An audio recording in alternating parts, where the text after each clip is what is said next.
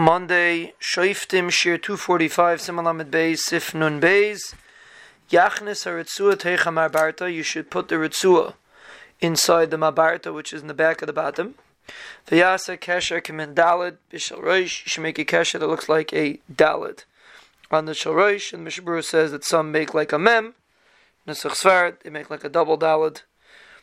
But um, he seems to say that according to uh, according to many poskim, the dalit is more lechatchila. Everyone knows what their minig is. Ukamin yud b'shal yad and a yud on the shal yad lahashem oisius shaka im shin shalosh roish.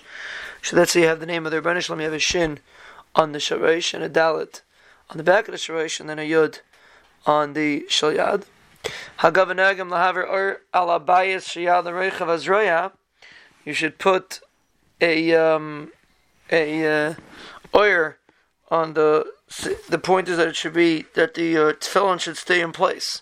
So you should put a ritzua on top over the tefillin shayad via roch by kirechav abayis. Basically, you should put a a ritzua over the shalyad in order to keep it in place. It shouldn't move around. But Mishnah Berurah says it's not our minig to that. Some people do do that, but Mishnah Berurah says it's not our minig. You should not make the ksharim in the tefillin until after you make the shin. So it should be in order. So first you have the shin, and then you make the dalit, and then the yud. And the Mishnah says it's on like that. But if you did it out of order, it's really fine.